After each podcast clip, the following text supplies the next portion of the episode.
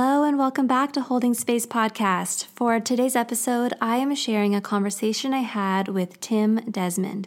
Tim is a student of Zen master Thich Nhat Hanh. He's a psychotherapist and author. His books include Self Compassion in Psychotherapy and the Self Compassion Skills Workbook. And he has a book coming out next year with HarperCollins How to Stay Human in an Effed Up World. He is the co founder of Morning Sun Mindfulness Center and a distinguished Distinguished Scholar at Antioch University, New England. For this episode, we talk about self compassion and its relationship to social activism and showing compassion for others. We talk about how we can talk to our children about things like self compassion and social activism. And we talk about the power of self disclosure both as therapists ourselves, but also how self disclosure can be a very powerful tool in parenting as well. If you are enjoying the episodes of Holding Space Podcast, a great way to show your support and keep us going, us, it's just me over here, is to subscribe and leave a review.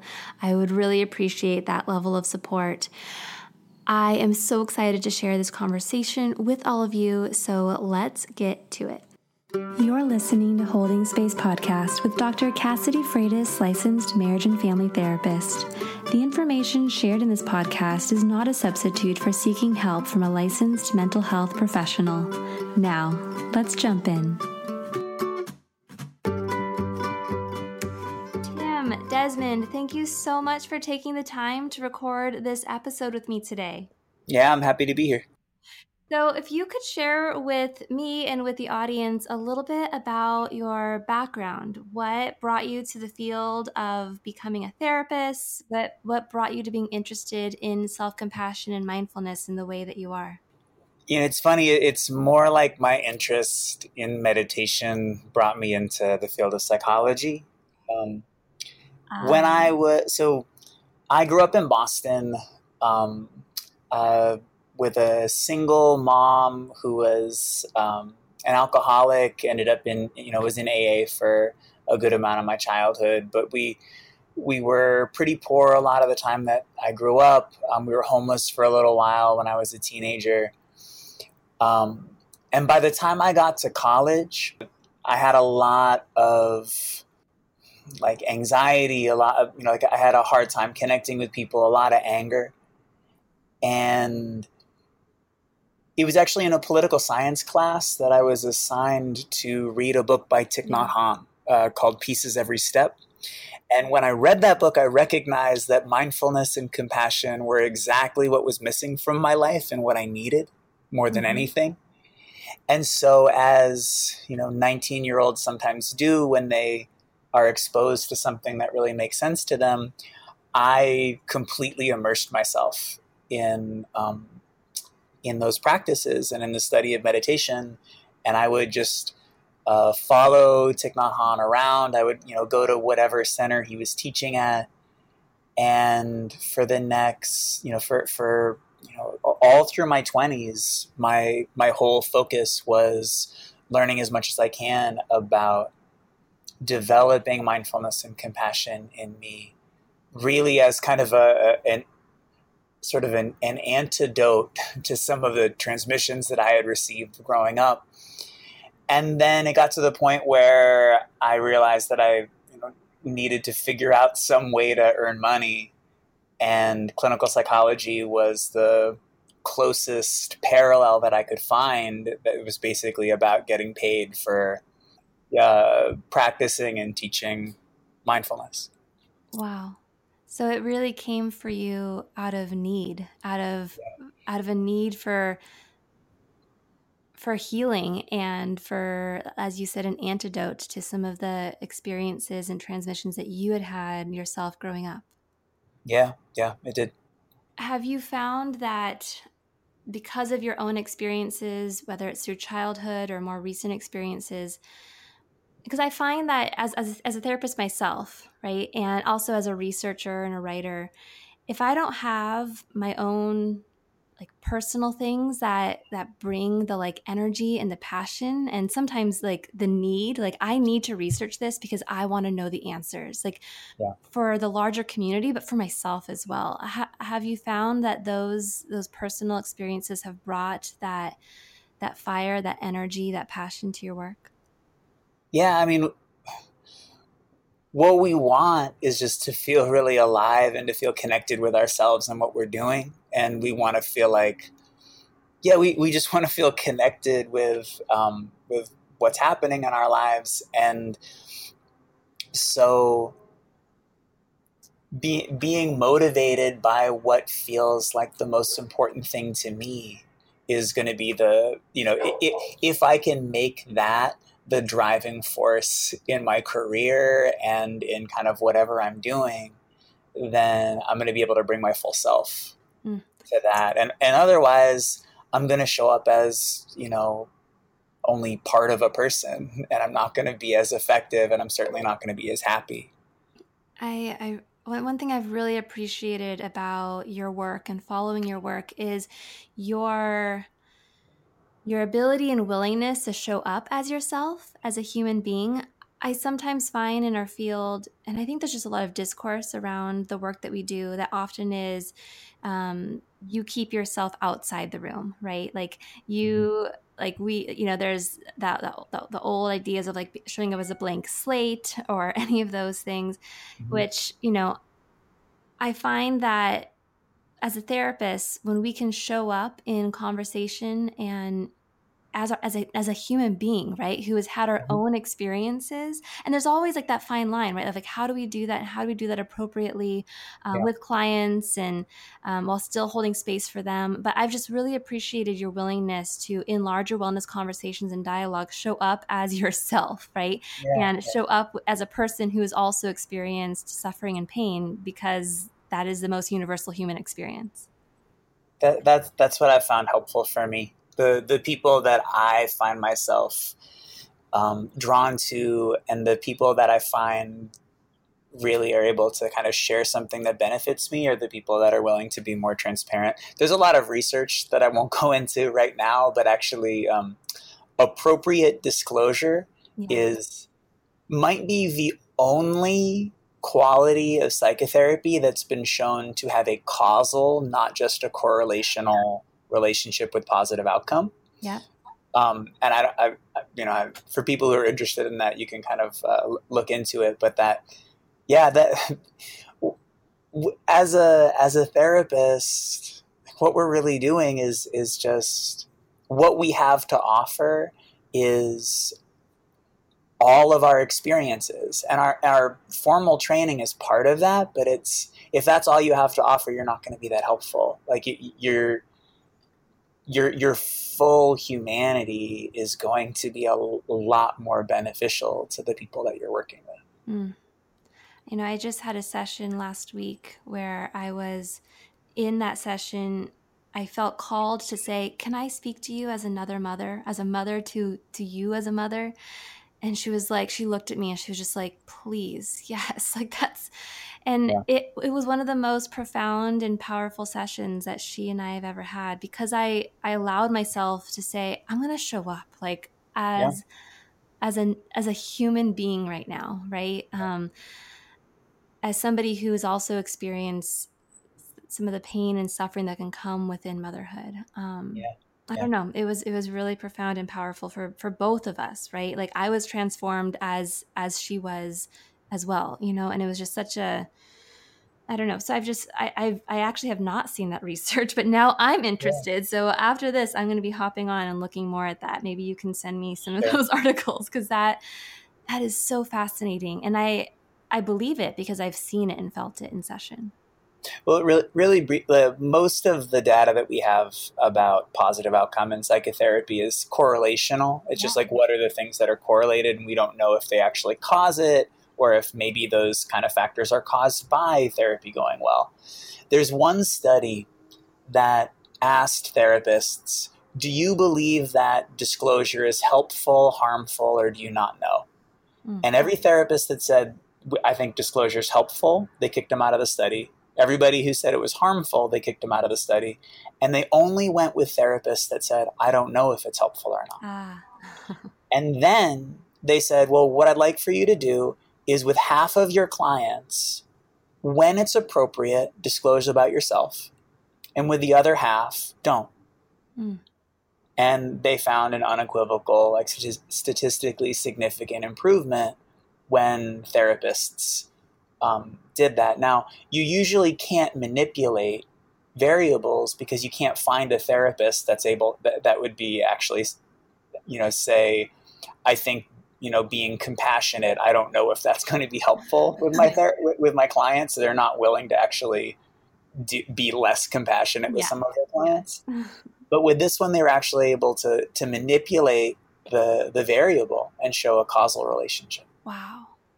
I, I know that that for the podcast there is a, a, big portion of the audience is therapists so i actually love that we just went there right now because yeah. Yeah. i think that there's just there's such strong narrative around what disclosure um the like the like the the danger of disclosure you know i think that was that was the big narrative in at least my training right like the legal ethical classes like just yeah. being very careful and to the point where it almost scares you as a therapist to disclosing it all but then that can also block showing up as a human in the room right? And it's the same as being a parent. Yeah. You know oh, it, it, we we can have the same fears of actually being transparent to our children. Mm, yeah. Um and and it's and and yet it's the same thing. It's like what do i want to teach my so i have a 5 year old son what do i want to teach him? Do i want to teach him that conflict is not something that happens. Mm. And uh, insecurity, confusion, th- those don't happen, so you don't need to worry about them. Yeah. Or, or they just happen to you, and by the time you're an adult, they don't happen anymore. Or do I want to teach them?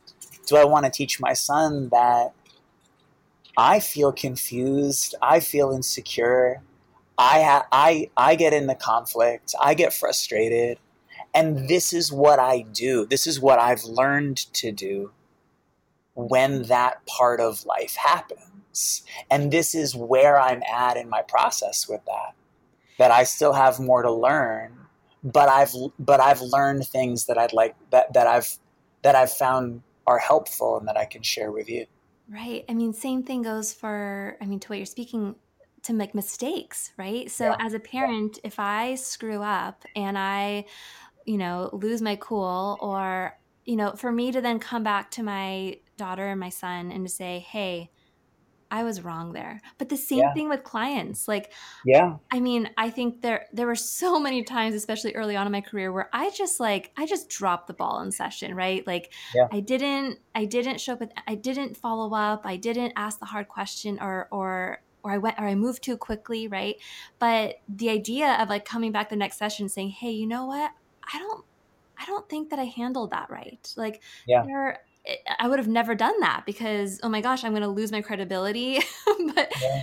but now I oh I just I really hear what you're saying because the same thing goes for in the therapy room. Like if I can actually show up and say I don't you know what in our last session I think I dropped the ball there or yeah. I'm I'm sorry or mm-hmm. is this working out? Like is is the am I the right fit? Am I the right fit? Yeah. It's okay for it to not be because I'm showing up as a human and actually showing you in that moment that like perfection is actually not what is ever yeah. expected here.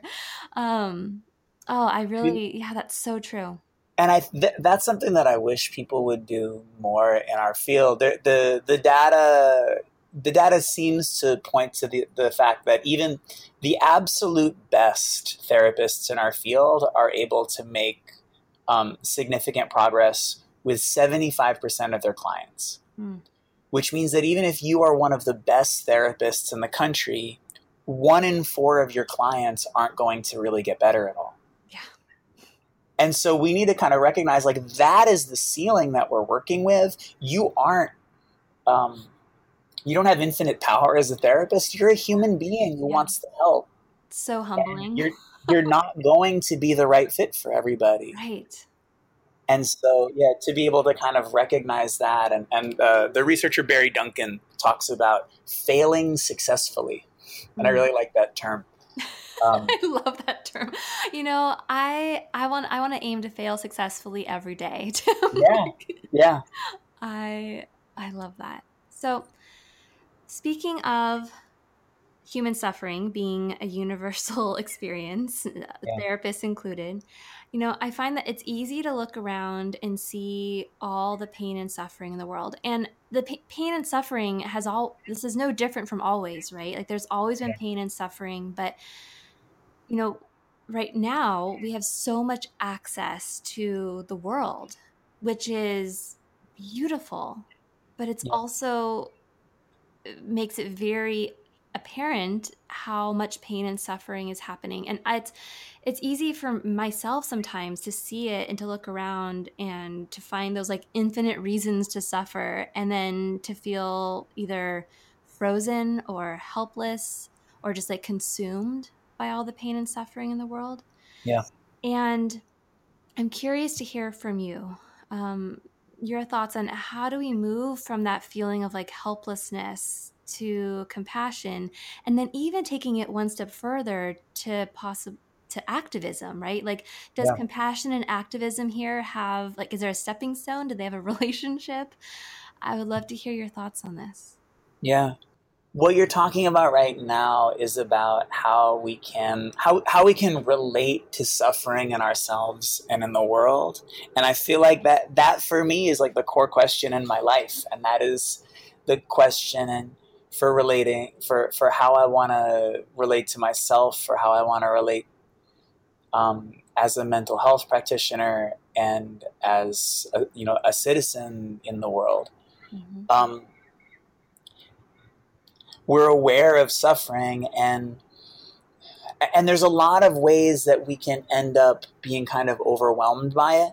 So one we can if if uh, if we're not able if we don't have the the capacity to be present with suffering without getting overwhelmed if we don't have that capacity in ourselves we might end up in despair mm-hmm. feeling helpless and just kind of hopeless about the world, um, we might end up. And another term that I really like uh, was created by the, the writer and activist Starhawk is, is we can also end up in something called toxic righteousness, mm. which is basically like you're just you're inches from despair, but you're kind of just hanging on um, and you're you're uh, and in toxic righteousness, you are so sure that your view is right and that other people are wrong. You have no interest in listening to them. You have no interest in connecting with their humanity. But you and and generally, the more problems, the more news that you feed yourself, the more of that it's it's a form of righteousness that that dehumanizes us mm-hmm. and dehumanizes other people. Yeah. So that's a, that's another direction that we can kind of see in ourselves. Yeah. So there can be hopelessness, there can be this kind of toxic righteousness, um, and then there can be just sort of escaping into privilege. Mm-hmm and uh, basically saying, I don't want to know about the suffering in the world because I can protect myself from it. Mm-hmm. What I want to offer is that there's another option, and it's the option of growing and developing your ability to be present with suffering in a in a special way that allows you to to pay attention and care without being harmed by it. And that might almost sound like it's impossible, but if it sounds like it's impossible, it's because we all have a we all have a limited ability to do that. Nobody has an unlimited ability to face suffering without being harmed by it. But it's a capacity that we can grow. To and and one of the best ways to grow it is learning how to relate differently to my own suffering. And as I can do that, then the suffering that's out in the world, in the people I love, or, or politically, it, it get uh, it, it sort of it gets easier to actually be present in that way um, when I've learned how to do it for myself. Mm-hmm. Is that is that kind of like? Uh, I feel like I've partially answered your question. No, no. I could I could go off on a I have like a million follow up questions. I could go off on a million other tangents because it just it's it's resonating with my own experience, right? Like I have had my moments where it's hard to admit it, but like that that righteousness right where it's like i i have my my beliefs and i see the other side and there is a dehumanizing thing that happens in that space and then and, and then anger like there's an like, there's anger right and then through the anger instead of like using that as sort of like a catalyst to now dehumanizing this other side i've been there i've been in the helplessness and i have caught myself in in the comfort of privilege right yeah. where it's like yeah. i i'm i'm going to turn it off now and because i just i can't i can't anymore i need to you know sleep tonight yeah and and then, and then i think what also happens is sometimes is when i catch myself in that and then i say oh there's privilege. Like I get to say no more because it's not my life. I'm not living it, right? Yeah, yeah. Um, I mean, and then that can be a slippery slope into shame, right? Sure. All of a sudden now I feel like there's something wrong with me that I would even do that. But then, but then but then if i just if i don't give my if, if i don't have some space right to like show myself compassion then it's really easy to get really sucked into it to the point where i'm in despair or i'm not even able to do anything because i'm just consumed by it. So no everything you just described i mean it speaks to my uh, my lived experiences um, so i guess what i want to say there it, like in terms of like the practice then um it, it's not that I want to constantly be feeding myself all of the worst news in the world. It's that instead, what I want to make sure that I'm doing, or, or, that somehow it's bad or shameful to sort of take a break, mm. but instead, that what I want to be able to say is that I am making a good faith effort to develop this capacity in me. And part and the first step of developing this capacity in me is recognizing is getting to know my own tolerance level and being able to find the right balance of paying attention to what creates joy in me and paying attention to the suffering in the world. Mm. Those things are both true. There's a lot of beauty in the world and there's a lot of suffering in the world. And where I focus my attention, I want to find the right balance that allows me. It's sort of like if you're exercising, right? Mm-hmm. It's it's not like, um, well, you know, I can't lift 500 pounds, so I just shouldn't exercise. Right. Right. Instead, what we want to do is be like, okay, well, what can I do? Like what can I be present with? And I don't want to overwhelm myself, but I want to make sure that I'm making incremental progress and that, I, that I'm sort of taking this as a kind of a, a good faith practice that I want to, I would like to develop my ability mm. to be present with more suffering than I can right now.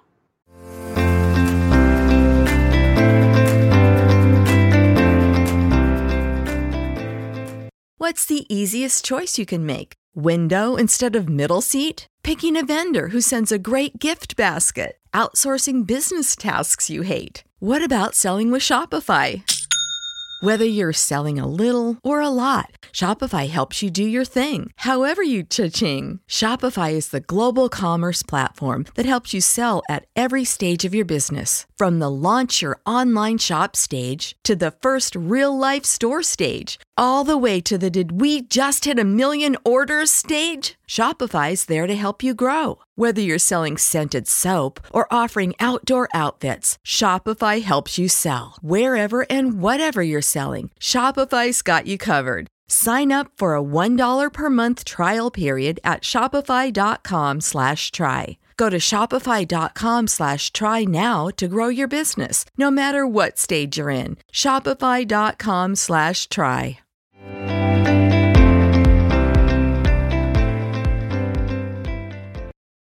I've heard I've heard you describe this metaphor before of of holding a crying baby. And as you were talking right now, you were you were talking about being able to be being with pain and suffering while also being connected to the things that bring you joy. And like there's like there's this little tension sometimes in that. And I having two children myself, having been in that space before, right, where I have where I'm holding a crying baby. Yeah. painful. Yeah. And things are being pulled inside of me that hurt because it's it, feels i'm suffering in that moment like my baby is suffering and i want to make it better and i choose to stay in it because i'm also connected to the part of me that feels attached and finds joy in this crying child and baby that I'm holding. I don't know. Is this does this does this metaphor connect at all to what you're describing right now? Yeah, b- because basically the that that next step, sort of the first step, is making sure that I'm I'm only exposing myself to a, the amount of suffering that I can tolerate, and then the next step is how am I going to relate to that? Hmm when it's when it when it does come time when you know when, when my child is suffering the first thing that I want to be aware is that the problem isn't necessarily that my child is suffering. The difficulty in that moment is that seeing my child suffer makes me suffer. Mm. Yes. That and, and and that's the limiting factor.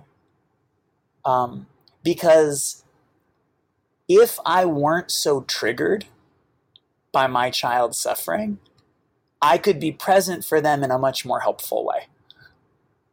I would actually be able to be a resource for them as opposed to, I remember um, when I was young, I, uh, I, I, was riding my bike down, uh, down the street in Boston where I grew up. I was hit by a car and I remember my mother running down the street. You know, neighbors told her, and she ran down the street. And I remember I was lying on the, the sidewalk. I just, you know, I, I, I had a knee injury, but other than that, I was fine. But I was lying on the street waiting for the ambulance. And I remember as like an eight year old trying to calm my mother down because um, she was way more upset about this than I was. Yeah. And, and that's an example of something that I, that I know that I can do with my son that I mean, no, it, I, never, I would never tell somebody you shouldn't be upset by your child suffering. But what I can say is that the more upset you are to see your child suffer, the less you're going to be a resource for them in that moment, the less you're actually going to be helpful. Yeah. But instead of saying I, I shouldn't be helpful or shaming my I mean I shouldn't be upset or shaming myself, the practice that I want to offer is the exact opposite. Hmm. The practice that I want to offer in that moment, there's your baby crying.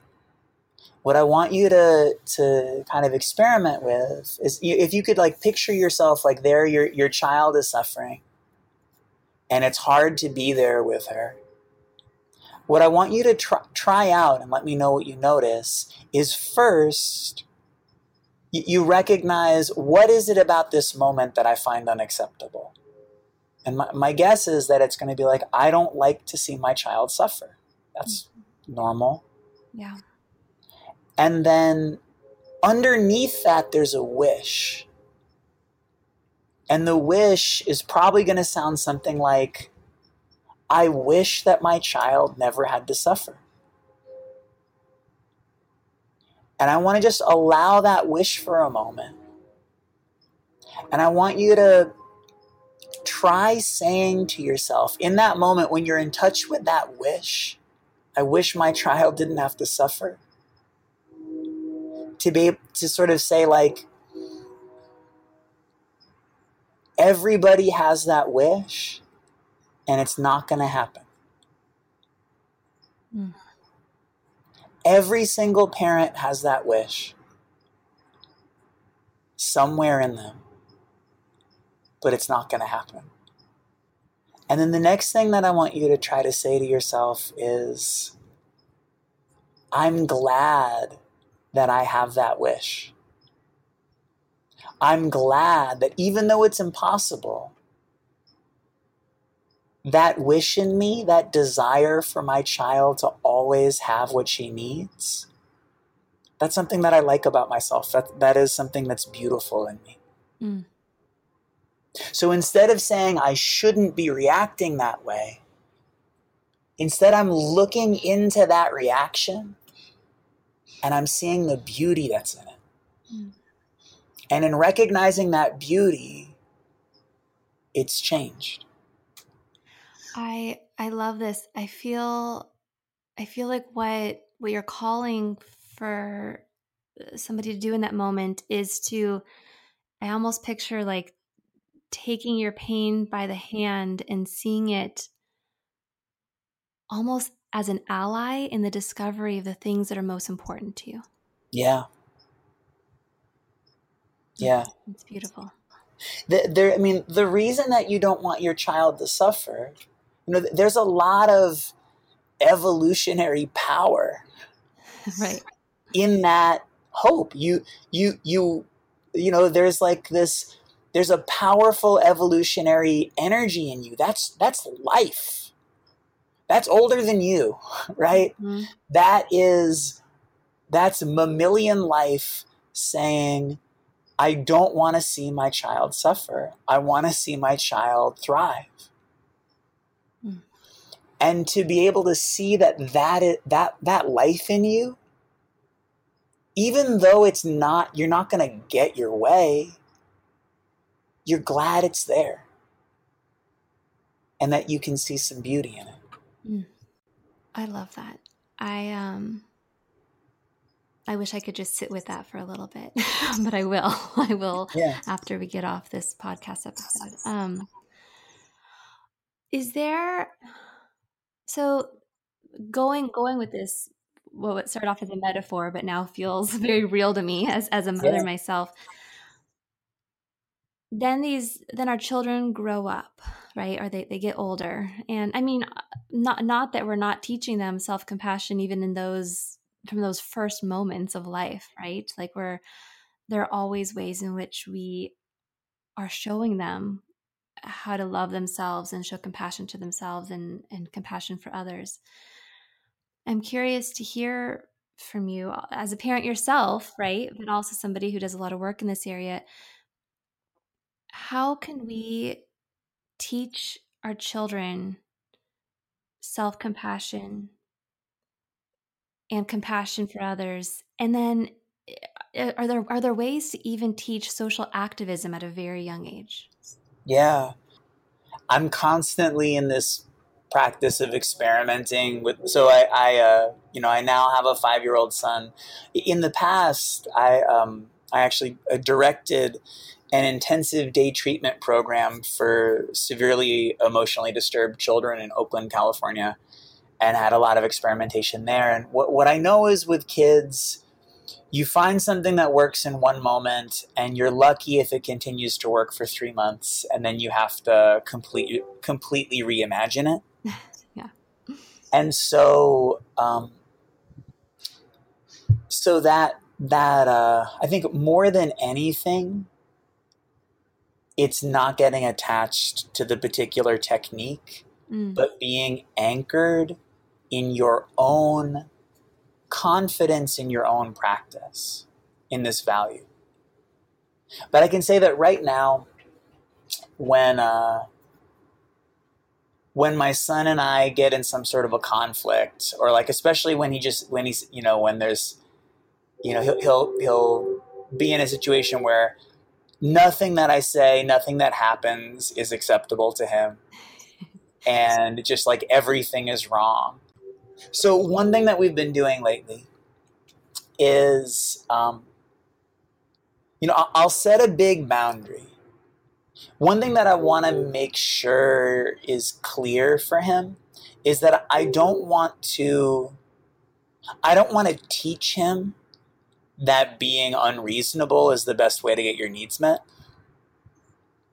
And so I want to make sure that uh, in our culture, there can be sort of a, a confusion between discipline and hostility. Mm-hmm.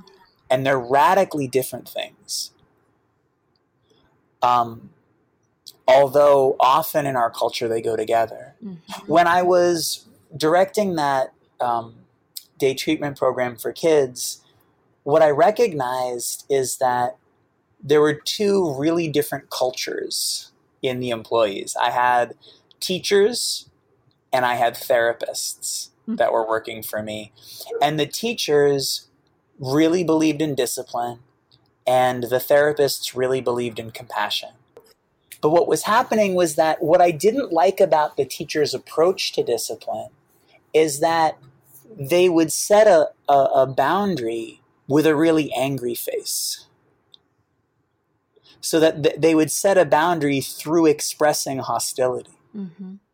And we ended up having a big staff discussion and talk, and basically talking about we want to be able to set real boundaries but we want to be able to set them with compassion. And that insight actually came from me because I was uh, on a meditation retreat um, while I was working there and kind of recognizing that in a Zen monastery, there's an incredible amount of discipline and almost no hostility. And that recognizing that actually most adults would be able to, uh, would recognize that self discipline is a gift. Mm. Self discipline is something that most adults wish they had more of. So, rec- so sort of naming that as something that we want to be able to give to our children, mm. n- not because we don't accept them, but but out of generosity. Right.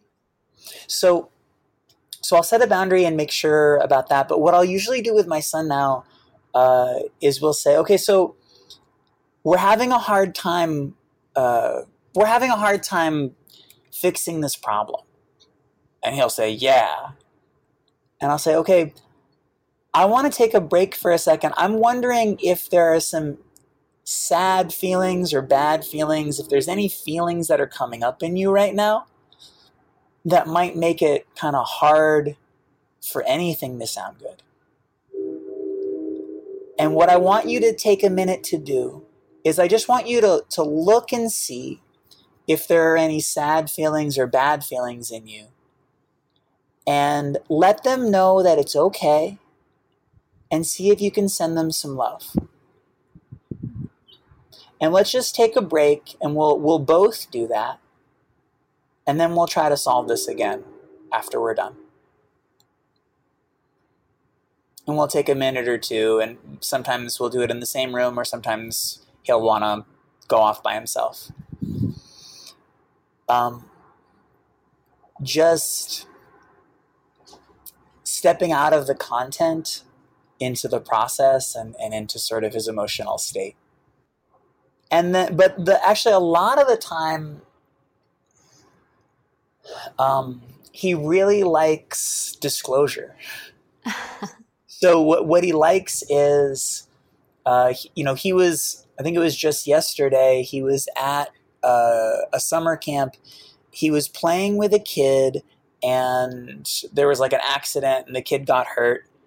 Um, like you know, like you know, got like he pushed the other kid in, you know, and the kid fell down. It was an accident. Yeah. But uh, he didn't want to check in with the kid about it because he was feeling kind of embarrassed.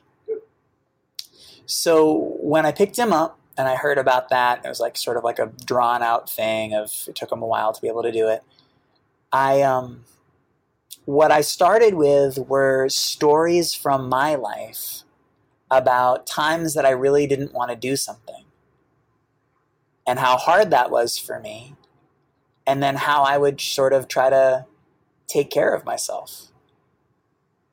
And whether or not those turn into sort of a technique that he can apply right away, or whether those just kind of build up as a resource of stories in his life, that this is a normal thing and something that you try to work with. Mm. Sort of either way.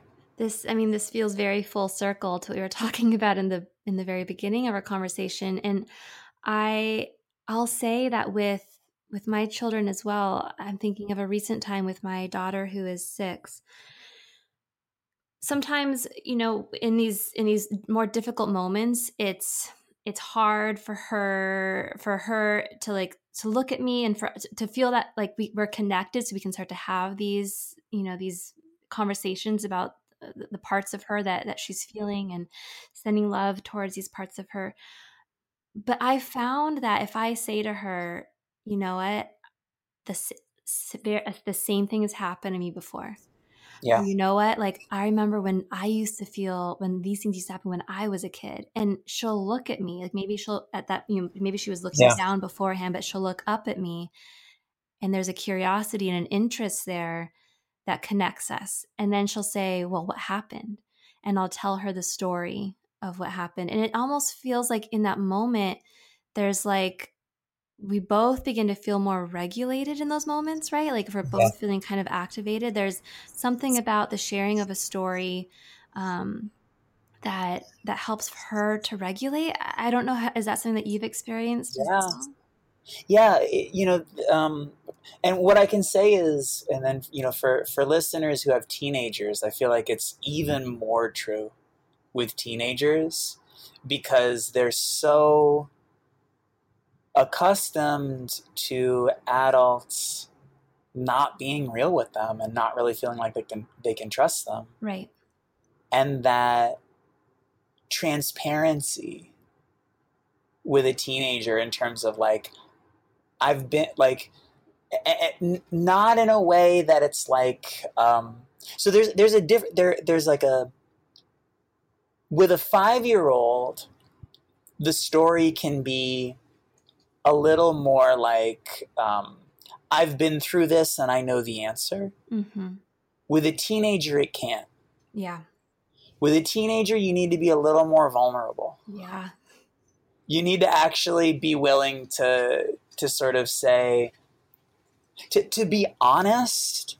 I, I'm not saying if you actually have things that are helpful in your life, you you should be honest and say, you know, I, I've like I know what you're going through and I found these things that are helpful, but but not to claim more answers than you have because that's the surest way to get a teenager to tune you out. Yeah.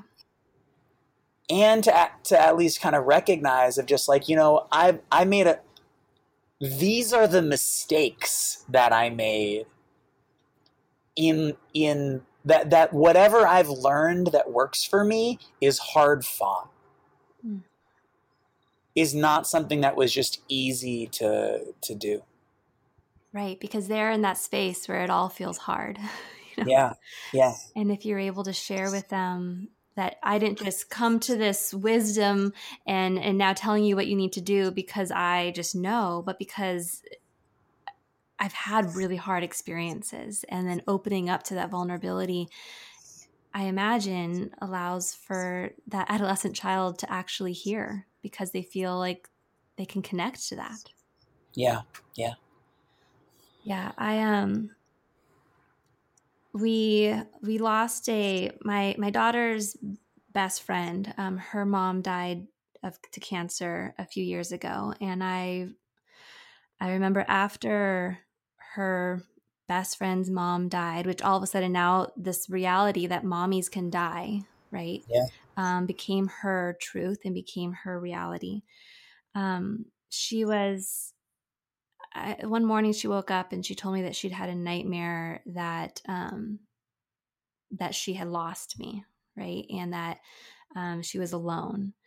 And this wasn't soon after this loss, um, but I I remember in that moment that there was like this tension for me. Like I wanted to like protect her from this pain, and so there's a part of me that just wanted to like kind of like gloss over and like let's you just need joy and happiness in your life right like let's yes. just let's just uh, like d- like let's distract from this pain let's go do something fun and happy but but you know instead and there have been plenty of times where I've done that, right? And then had to sure. kind of come back sure. around and be like, all right, that that was more just like me not wanting to like be with the pain because yeah. because in that moment I was in pain too. I was in deep pain. Yeah. And what ended up happening is I I shared with her, you know, I've been having a hard time sleeping and it's because I've mm-hmm. been really really sad and I really miss my friend. And yeah. we both ended up crying with each other. And there wasn't any like big lesson I could offer her in that moment or, or like this is the answer. Yeah. Because I was in pain.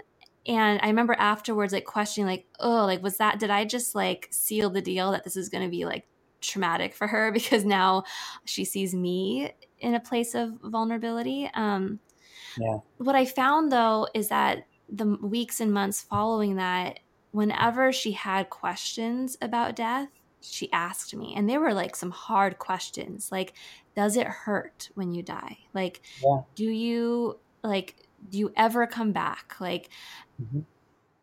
will will we ever see them again right like hard questions that i don't always that i had to be honest like i don't know the answer to some of these but yeah. i i'm just yeah. so glad you're asking me you don't yeah um, i don't no the, the what you taught her in that moment is that vulnerability is tolerable. Yeah.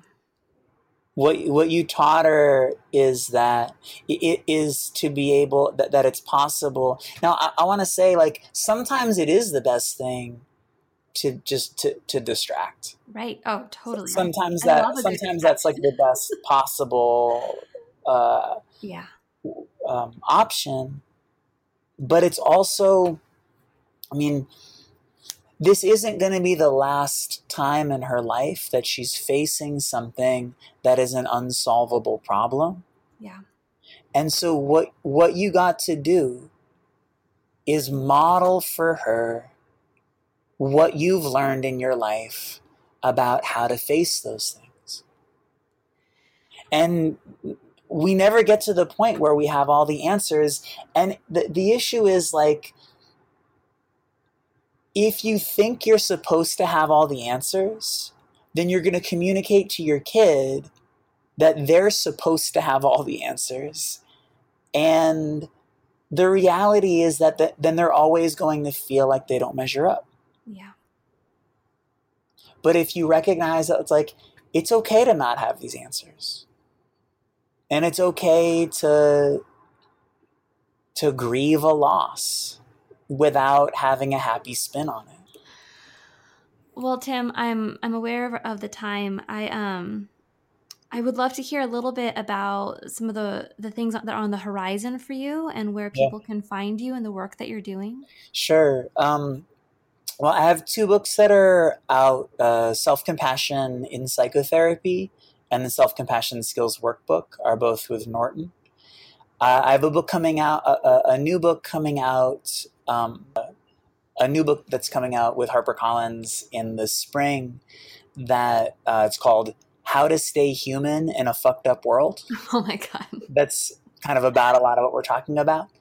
Um, you can yeah. see sort of a little taste of that. I did a talk at Google recently and sort of talked about some of those issues. I watched that talk, so I will. I'll link it in the podcast notes. Yeah, and um, yeah, and I'm actually right now um, working with a, a team at Google and just um, uh, looking at ways to be able to to make these practices and and um, and just sort of like empathy more available to more people. But but yeah, the the book coming out next year and, and that Google Talk are probably the best way to to learn more. Thank you, Tim, so much for taking the time. I really appreciate it. Yeah, thank you. You've been listening to Holding Space Podcast. I hope you enjoyed the information that was shared in this episode. If you did, you might want to subscribe and be the first to hear about future episodes as soon as they air. Thank you so much for sharing this space with me. Have a great day.